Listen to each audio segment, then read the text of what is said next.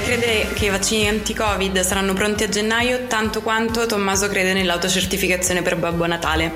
Questo è Tutti i fatti, un podcast di Factanza che ogni domenica in 20 minuti vi racconta le notizie della settimana.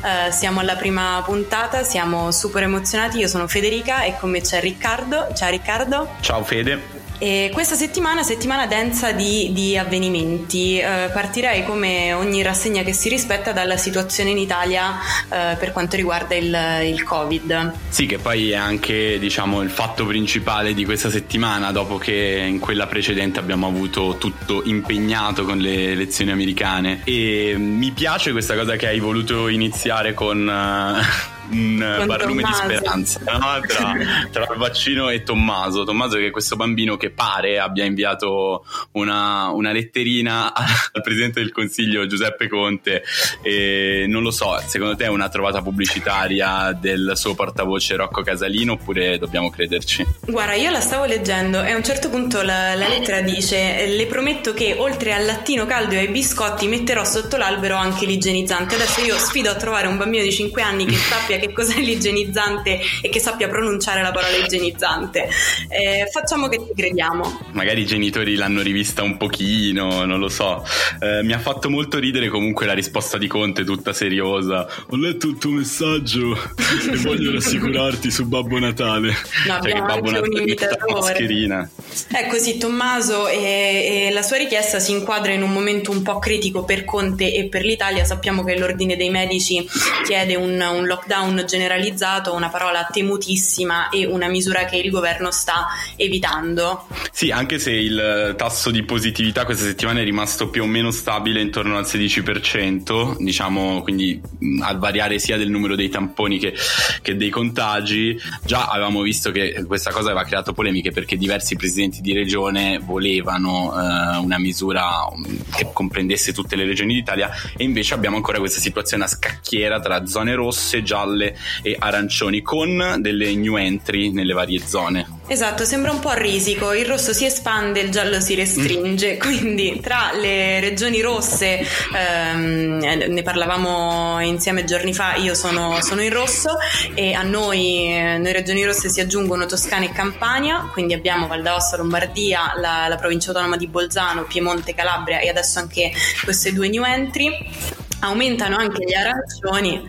sì, io mi trovo momentaneamente in una zona che è passata da gialla ad arancione e nonostante io faccia questo mestiere, quindi tipo debba stare per forza informato su quello che succede, ho avuto a metà settimana quel classico smarrimento del tipo ma posso o non posso uscire di casa? A un certo punto non capivo più che cosa dovessi fare, quindi mi immagino per chi tra l'altro non, magari non è bombardato costantemente da tutto quello che arriva esatto, eh, esatto. sulle, sulle restrizioni, su quello che si può fare fare. E anche pensa perché è passato direttamente da eh, giallo a rosso come la Campania dove però un po' eh, ci si aspettava questo passaggio e soprattutto la, la Toscana che ha, fatto, ha saltato questo step eh, di mezzo. Ha fatto il grande salto. Poi c- ci sarebbe anche il Veneto che è rimasto giallo insieme a Lazio, Molise e Sardegna oltre alla provincia autonoma di Trento, eh, quindi pochissime sono rimaste in giallo, ma il Veneto ha messo delle ulteriori restrizioni quindi non lo so, è un giallo scuro, un giallo ambrato, non si capisce cioè una situazione un po' strana in questo momento.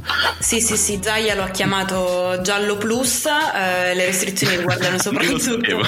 sì, eh, ha fatto una conferenza stampa molto, mm, molto importante, molto seguita, in cui ha giustamente ricordato ai suoi cittadini che se si salta una domenica di spritz non casca di certo il mondo. Non è che saltia- se saltiamo una domenica di spritz casca il mondo oltre alle conferenze di Zaya fanno successo anche quelle di De Luca che ormai penso di poter dire sta facendo l'imitazione di Crozza. E, e, ehm, De, Luca che ci è andato molto pesante sul governo ha detto che qualsiasi, che qualsiasi altro governo sarebbe meglio di questo. Ha detto sarebbe meglio un governo di coalizione piuttosto che questo governo di incompetenti. E un pochino si è arrabbiato però prima ha voluto la zona rossa a tutti i costi. Vi anticipo che io comunicherò al governo non solo solo la mia richiesta di lockdown su tutta Italia, ma per quello che riguarda la Campania procederemo in direzione della chiusura di tutto. E adesso si lamenta perché fanno la zona rossa. Eh, c'era anche un bell'articolo del Corriere della Sera questa settimana di Fabrizio Roncone che diceva è un po' De Luca contro De Luca, si sta contraddicendo. Esatto, esatto, ma devo dire la teatralità ehm, è molto diffusa tra, tra, i personaggi che stanno spiccando in questo periodo. Un altro, ehm, un altro di loro è Saverio Cotticelli, l'ormai celebre ex commissario alla sanità calabrese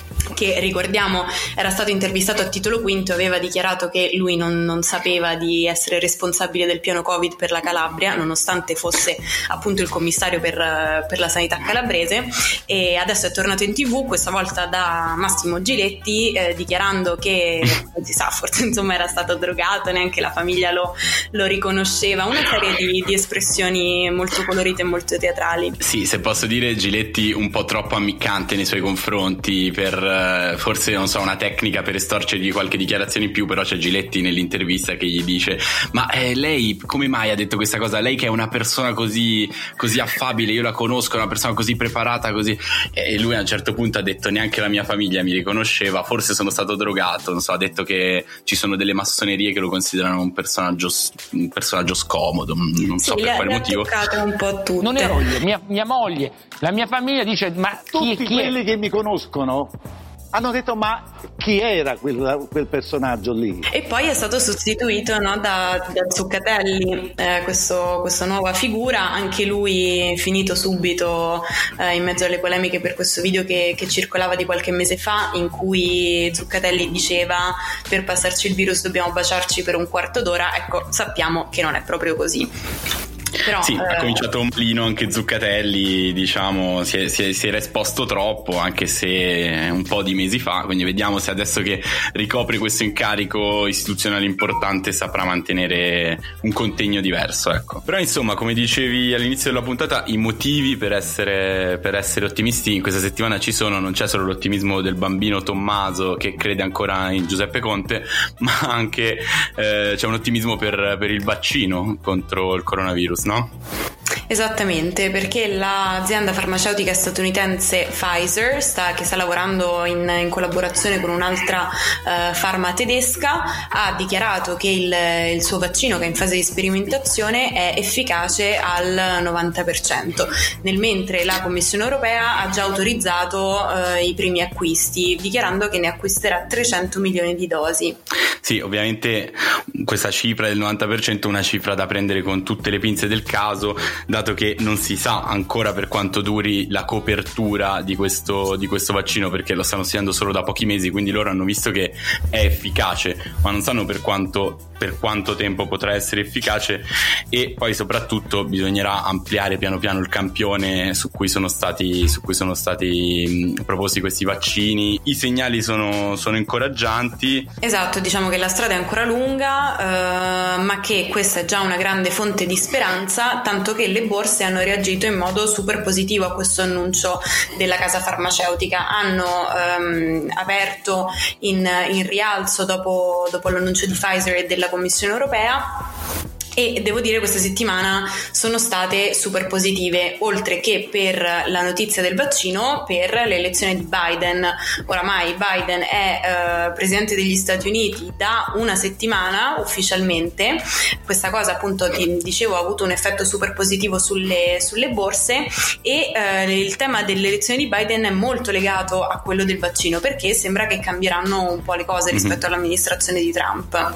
Sì, beh, una delle prime priorità che Biden ha subito inserito nel suo programma è quella del contrasto eh, al contagio e eh, insomma de- delle misure da prendere contro, contro, la pandemia che Trump tendeva a minimizzare, a polarizzare, un argomento su cui tendeva a polarizzare l'opinione pubblica.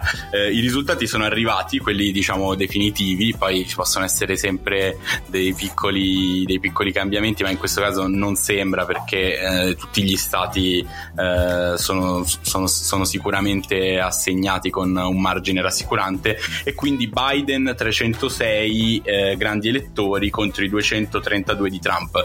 Una vittoria solida, una vittoria eh, non schiacciante ma neanche risicata e secondo me questa cosa va specificata perché nella narrazione della prima settimana, dato che abbiamo avuto i problemi di dover aspettare il voto per posta, si era parlato un pochino di una vittoria arrivata quasi per il rotto della cuffia o comunque sembrava che le cose potessero cambiare durante la notte elettorale, in realtà a conti fatti eh, Biden ha vinto in maniera solida e incontrastata. Esatto, perché avevamo avuto dei, dei problemi e perché parliamo di grandi elettori. Le, le, elezioni negli Stati Uniti funzionano in modo eh, molto diverso da quelle italiane, ad esempio, ne abbiamo parlato su Factanza e eh, sui nostri post e sulle storie trovate tutti gli approfondimenti. In US non um, si vota per diciamo densità di popolazione, mettiamola così.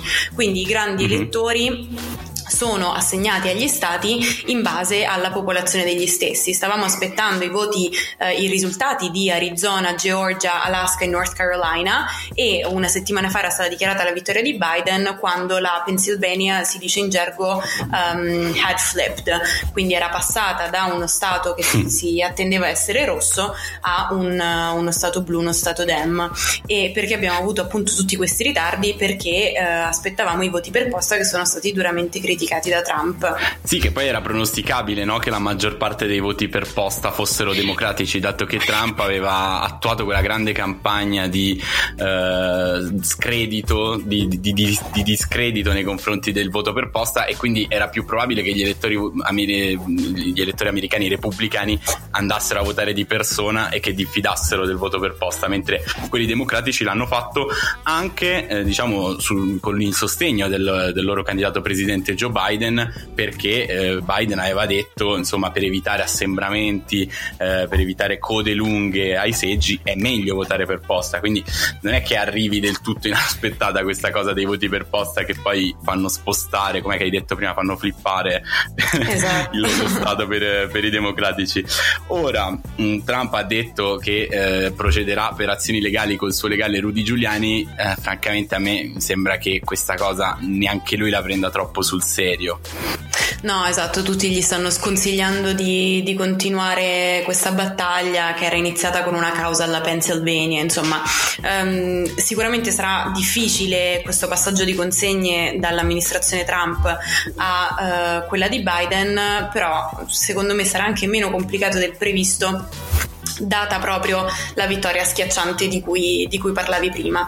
Um, ti direi però di tornare al, al vecchio continente, di, di, tornare all'Unione Europea, visto che in questa settimana ci sono stati due uh, avvenimenti abbastanza importanti. Sì, beh, c- ci sono stati tanti avvenimenti importanti nel, a livello diciamo del, dell'Unione Europea, uh, tra questi il fatto che l'Italia è stata multata perché ha sistematicamente violato dal 2000 2008 al 2017 le, diretti- le, direttive UE sulla qualità dell'aria, insomma no, non è stata proprio multata, diciamo ha ricevuto un ammonimento per adesso, poi vediamo in che cosa si potrà trasformare e, ehm, e poi insomma sta, si, si, sono sbloccati i fondi del Next Generation EU che sono 750 miliardi eh, la cui parte più considerevole è il famoso Recovery Fund di cui tanto si parla. Esattamente, eh, quindi sicuramente il Next Generation è eh, super importante per il futuro dell'Unione. Secondo me è importante anche menzionare il fatto che è stata ottenuta un'aggiunta di 16 miliardi di euro eh, al pacchetto riguardante la salute e la ricerca e diciamo che in una sì. settimana che è condita di buone notizie proprio non è, almeno questa ci, ci rasserena un po' sul, sul futuro. E, ehm, ed ecco, parlando di notizie che buone non sono, eh, non so se hai visto, ma anzi sicuramente l'hai fatto, la questione dei migranti in Libia. Sì, cioè la, la rotta libica è tornata a ripopolarsi dopo che mh, per qualche mese mh, i, le partenze erano state, erano state più dalla Tunisia. Eh, e um, motivo, i motivi non sono incoraggianti, cioè significa in questi casi che uh, ci sono sovraffollamenti, che stanno arrivando tante persone in Libia e quindi anche i, cercano un po' di, i trafficanti di, di, di, migranti cercano un po' di, scaricarli, no? di farli partire tutti e il problema fondamentale raccontare in Esatto. questo momento è che c'è soltanto la Open Arms ad operare sul Mediterraneo per i vari soccorsi e quindi ci sono stati una serie di naufragi che hanno portato a 100 migranti annegati nell'ultima settimana, tantissimi.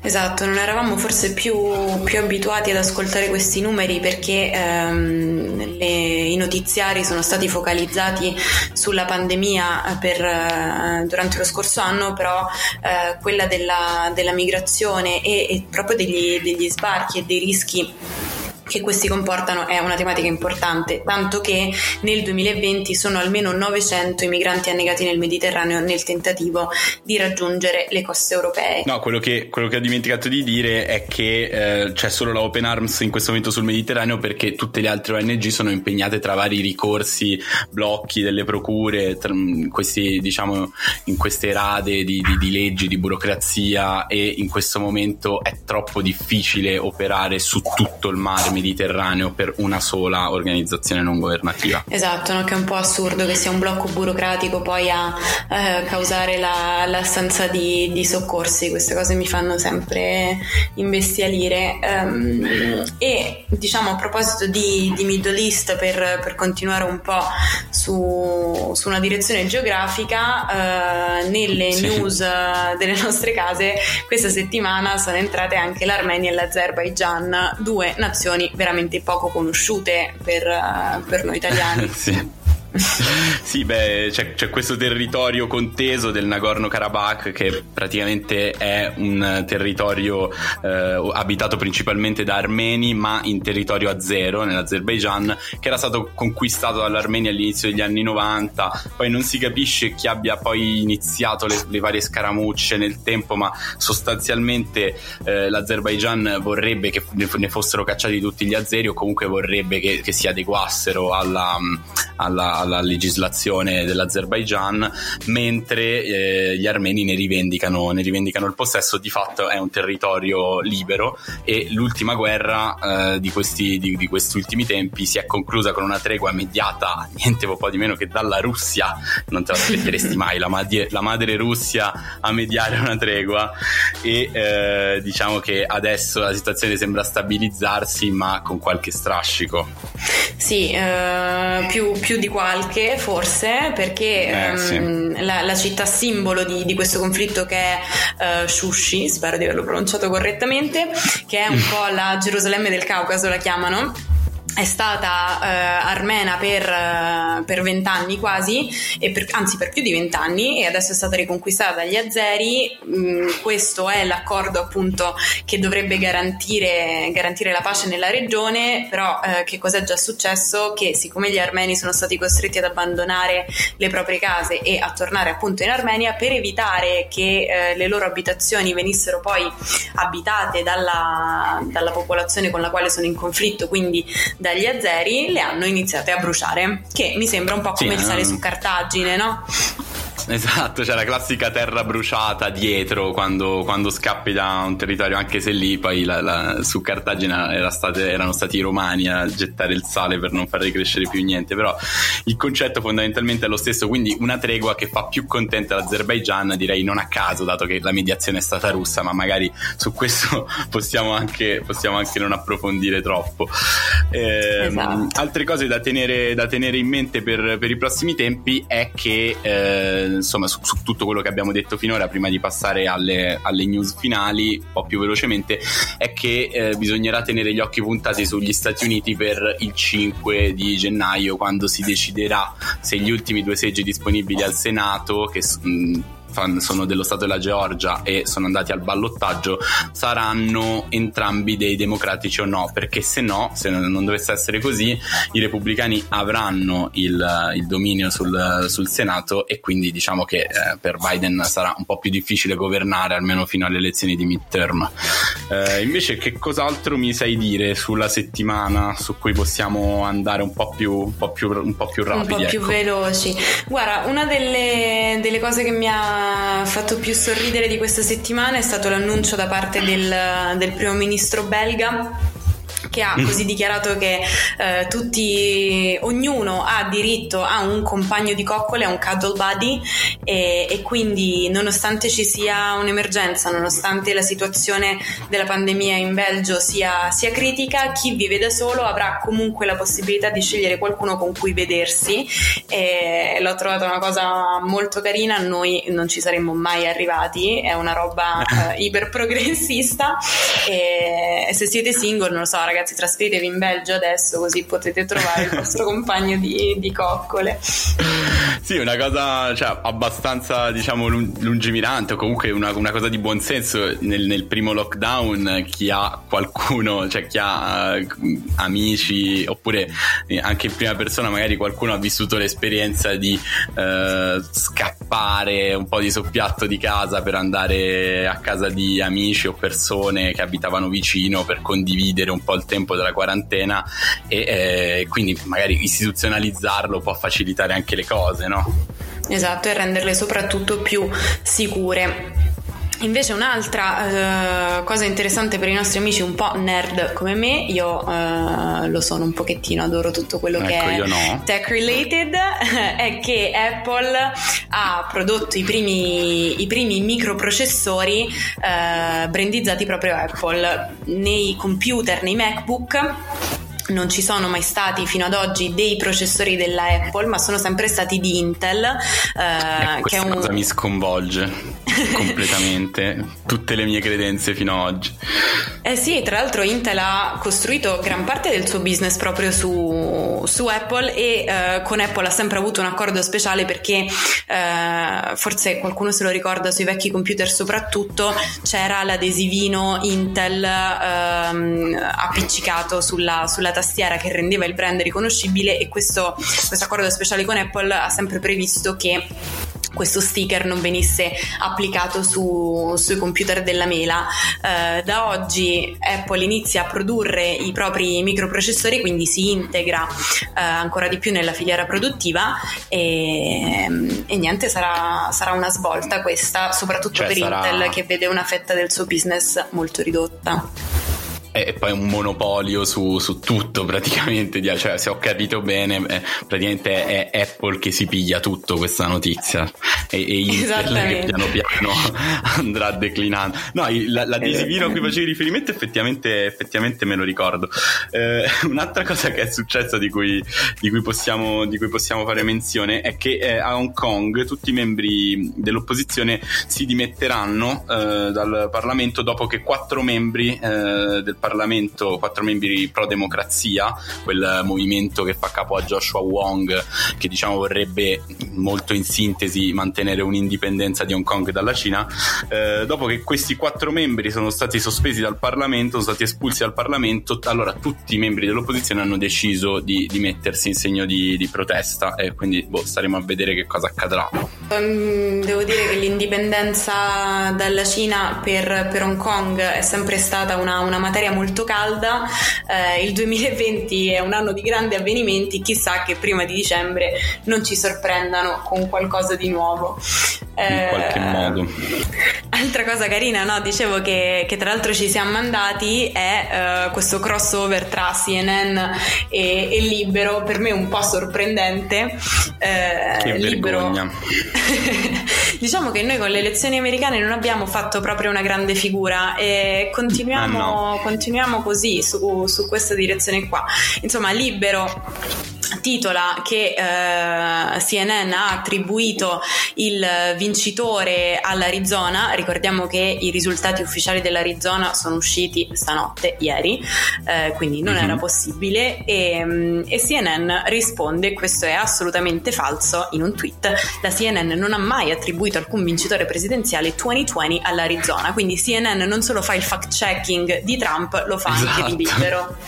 di libero gli risponde in italiano, cioè questa cosa eh, mi ha molto divertito. Ma poi io ho letto anche la cosa di libero che faceva cioè, un articolo tutto spocchioso che diceva: Ecco la CNN che prima aveva attribuito l'Arizona a Biden, adesso si sta, si sta ricredendo. Ecco che Trump ha ancora, ancora possibilità di vincere. No, assolutamente no. Esatto, indipendentemente dall'Arizona. Eh, mi dicevi tu di, di, di questa nuova rettrice della Sapienza? Eh sì, è una notizia storica perché in 700 anni la Sapienza non aveva mai avuto una rettrice donna e sarà Antonella Polimeni o Polimeni, francamente non lo so, la prossima. eh, quindi questa è una buona notizia. Ci auguriamo che sia la prima di una lunga serie. Invece l'ultimissima chicca che ti voglio dare è di sport, non so quanto ne mastichi di tennis.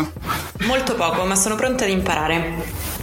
Ok, perché c'è questo ragazzo incredibile italiano che ha 19 anni, è del 2001, che praticamente ha vinto un torneo ATP, il torneo di Sofia, eh, quindi un traguardo molto importante, ed è il primo italiano della storia, cioè il più giovane italiano della storia a vincere un torneo ATP. Che è il circuito maggiore del tennis eh, internazionale.